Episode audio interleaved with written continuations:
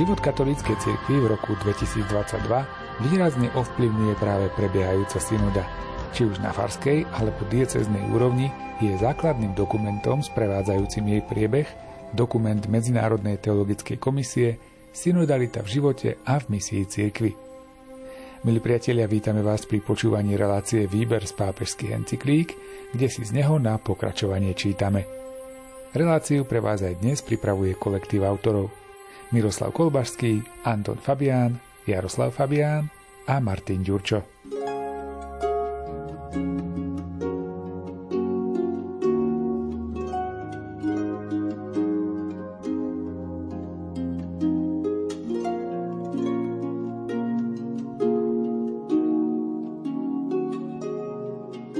Dogmatická konštitúcia Lumen Gentium – ponúka základné princípy pre správne pochopenie synodality v perspektíve ekleziológie spoločenstva.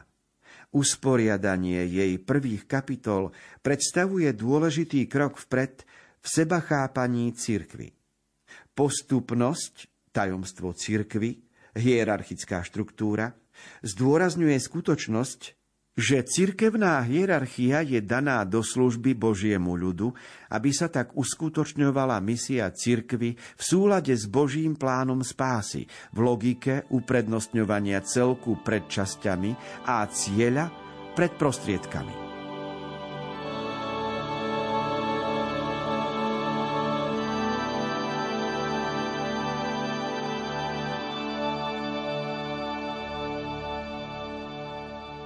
Kto číta konštitúciu Lumen Gentium, tak si nemôže nevšimnúť, že pri slove spoločenstvo veriacich církev nehovoríme najprv o pápežovi a potom o biskupoch, o kňazoch, ako sme boli zvyknutí myslieť celé storočia predtým, lebo počas feudalizmu toto aj tak bolo zdôrazňované. Ale teraz v Lumen Gentium sa poradie obrátilo a hovorí sa najprv o Božom ľude, a potom o jeho častiach, čiže hierarchia e, dostáva svoje miesto celok pred časťami a cieľ pred prostriedkami. To je iné usporiadanie, ale malo to a má to aj význam pre myslenie. A súvisí to samozrejme so synodalitou, lebo pozýva to k účasti všetkých, čiže spoločenstvo veriacich, aby sa zúčastnilo na živote církevnom.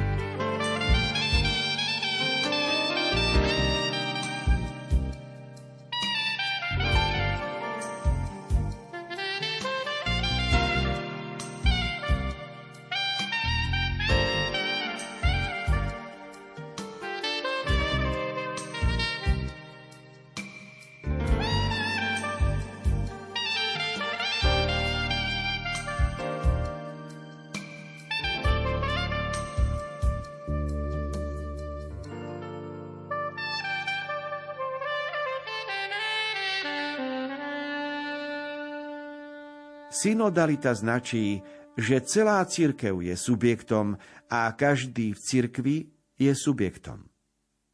Veriaci sú súputníci na ceste. Sú povolaní zohrávať aktívnu úlohu, keďže sa podielajú na jedinom Kristovom kňastve a sú im určené rôzne charizmy, ktoré dáva Duch Svetý pre spoločné dobro.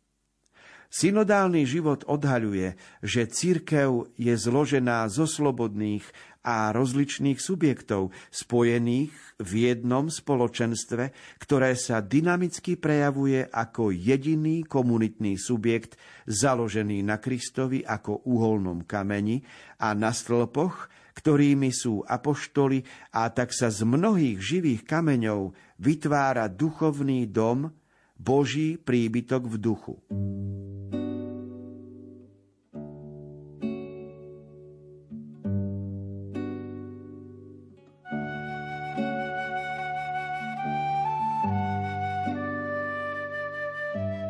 Každý človek, ktorý je v spoločenstve veriacich, je nositeľom, subjektom a aj celá církev ako spoločenstvo veriacich, ktoré sa v nedeľu schádza na oslavu pána a aj samozrejme aj v širšom kontexte, je nositeľom, je subjektom samozrejme celého života viery a preto synodalita znamená, že povolaní sú všetci.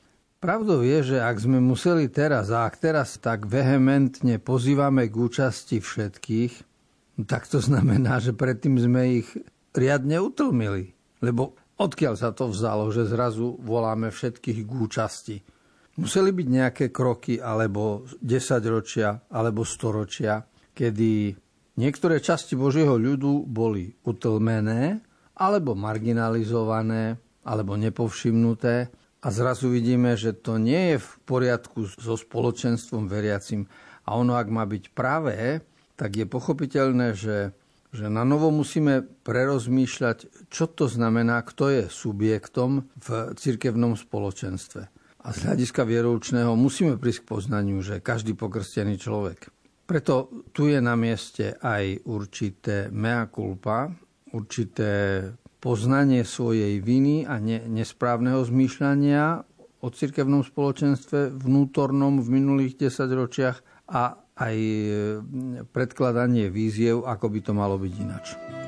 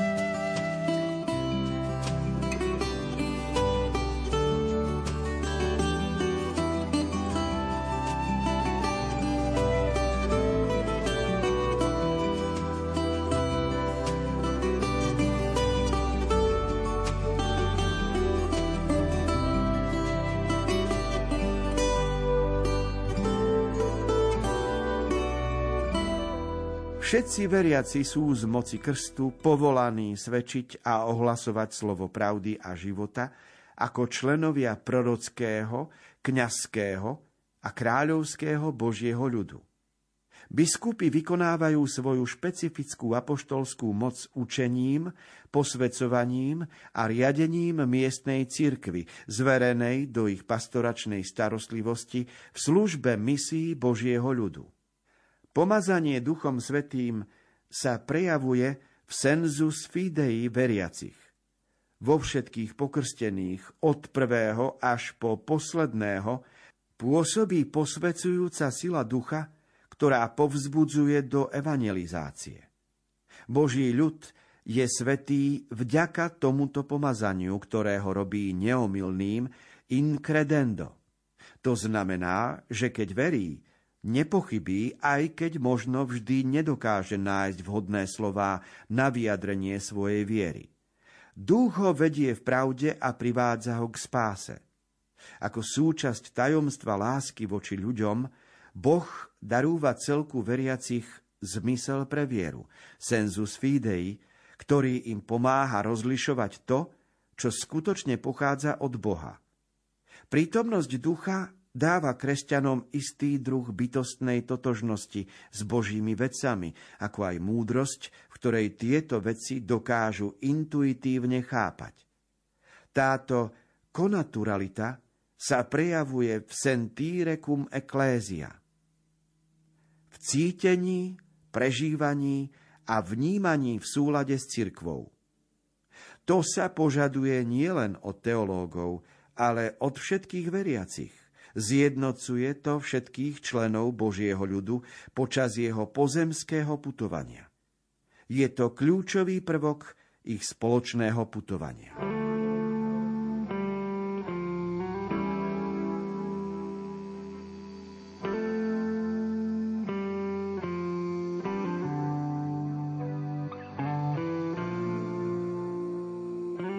Kľúčové slovo, o ktorom tu teraz počúvame, sa volá sensus fidei a to znamená zmysel pre vieru, ktorý je zakotvený v každom pokrstenom človeku a to znamená, že v každom z nás je múdrosť Božia, v každom z nás je duch, ktorý môže prehovoriť, ktorý je inšpiráciou. V každom človeku je to čosi Božie a to nadprirodzené ukotvené a toto pomazanie Duchom Svetým je prítomné a preto si každý človek zaslúži úctu a rešpekt. A preto nemôže byť synodalita inak ako tak, že dávame priestor a vypočujeme všetkých a pozývame všetkých k účasti na živote spoločenstva, aj na vyjadrení sa, lebo v každom z veriacich ľudí je zmysel pre vieru. Samozrejme, že existujú rozličné druhy nadaní a chariziem a talentov a zmyslov pre určité oblasti života, praktické alebo teoretické, ale tento zmysel pre vieru je, je určitá dannosť, ktorá vyplýva práve z toho, že sme vo veriacom spoločenstve.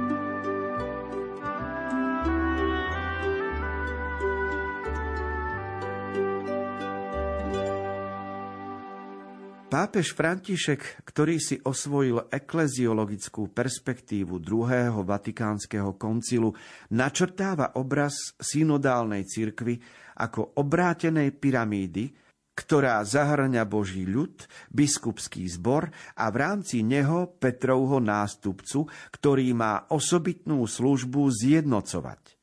Vrchol pyramídy sa nachádza pod základňou. Synodalita ako konštitutívny prvok cirkvy nám ponúka najvhodnejší interpretačný rámec na pochopenie samotnej hierarchickej služby. Ježiš založil cirkev tak, že do jej čela postavil kolégium apoštolov, v ktorom je apoštol Peter skalou, tým, kto má posilňovať bratov vo viere. No v tejto cirkvi, ako v obrátenej pyramíde, sa vrchol nachádza pod základňou. Preto sa tí, čo vykonávajú moc, volajú služobníkmi, lebo v pôvodnom zmysle slova sú poslednými zo všetkých.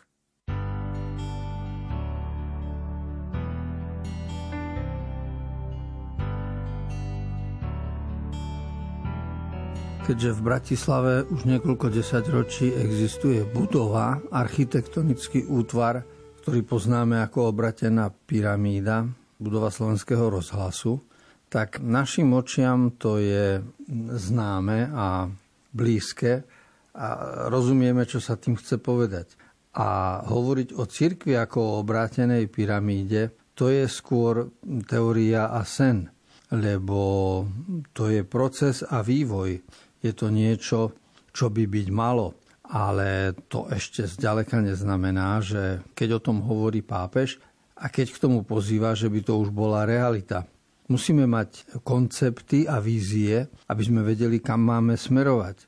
A pápežová predstava obrátenej pyramídy, to znamená, že svoju dôležitosť má každý člen cirkvy a že tí, ktorí majú autoritu, majú byť sluhami, tak toto všetko pomáha pochopiť, prečo sa dnes hovorí o synodalite.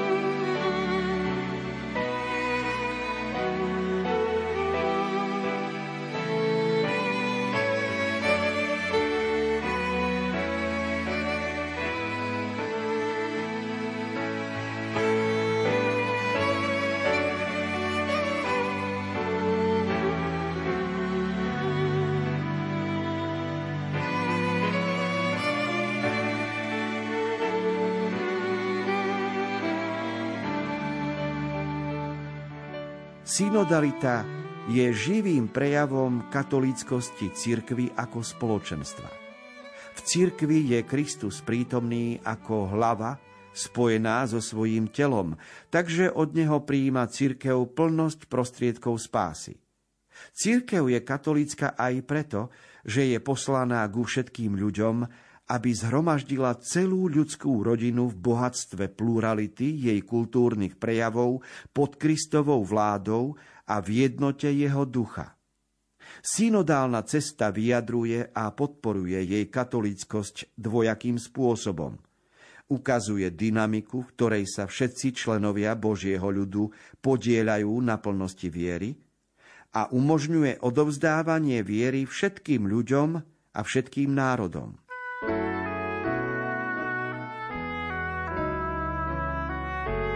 Tento článok hovorí o synodalite a katolickosti.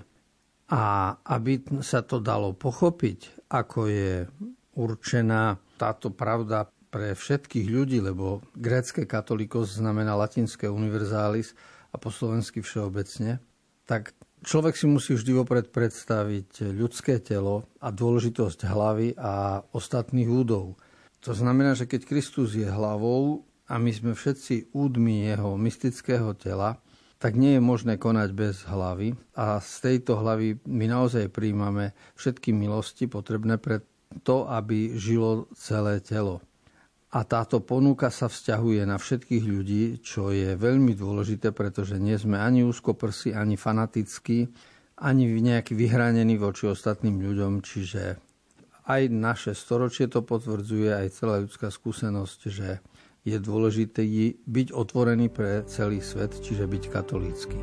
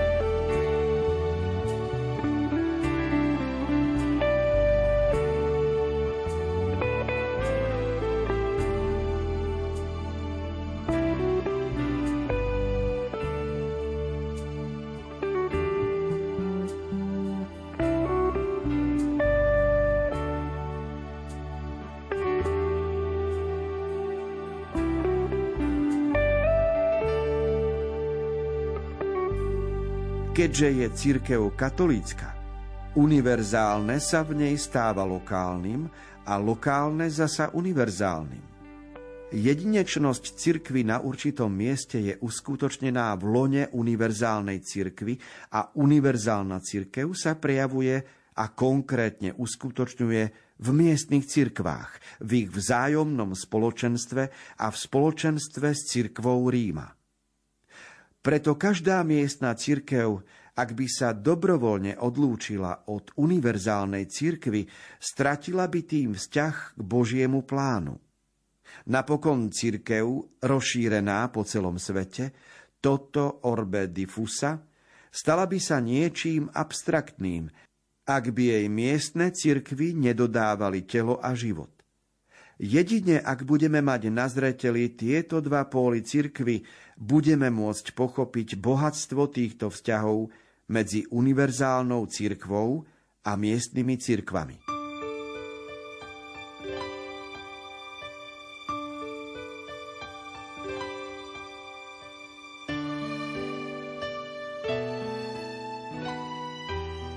Výraz miestna církev znamená biskupstvo a univerzálna církev znamená celosvetovú. A vzťah medzi lokálnou, miestnou, čiže medzi jednotlivými biskupstvami a potom, keď sú všetky spojené vo všeobecnej církvi, na čele ktoré stojí pápež, tak tento vzťah je už riadne popísaný, preštudovaný, je formalizovaný, je schválený, čiže to sú témy, ktoré sú aj v dogmatických e, konštitúciách, aj v právnických dokumentoch zakotvené, sú biblicky podložené. Za posledné storočia, ale aj predtým táto skutočnosť nie je nejaká nová. Len ju treba zdôrazňovať, že samo o sebe biskupstvo by nebolo ničím a ani ho nemožno nadradiť nad všeobecnú církev, a zase nemožno ho podceniť biskupstvo vo vzťahu k Všeobecnej cirkvi, lebo ide o dva póly a tie treba chápať v správnej korešpondencii.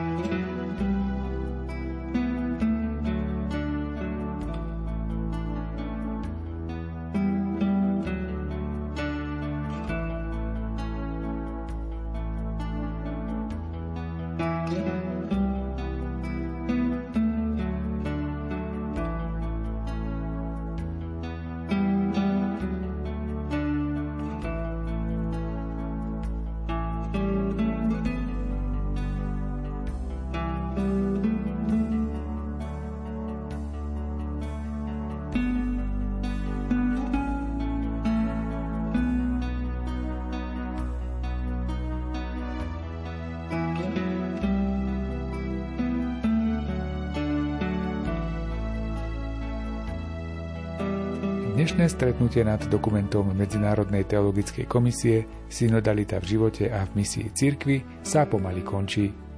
Pri relácii Výber z pápežských encyklík sa stretneme opäť o týždeň v obvyklom čase. Text dokumentu načítal Miroslav Kolbašský. Komentáre si pripravuje Anton Fabián a z Košického štúdia sa lúčia a na ďalšie stretnutie sa tešia aj majster zvuku Jaroslav Fabián a Martin Ďurčo.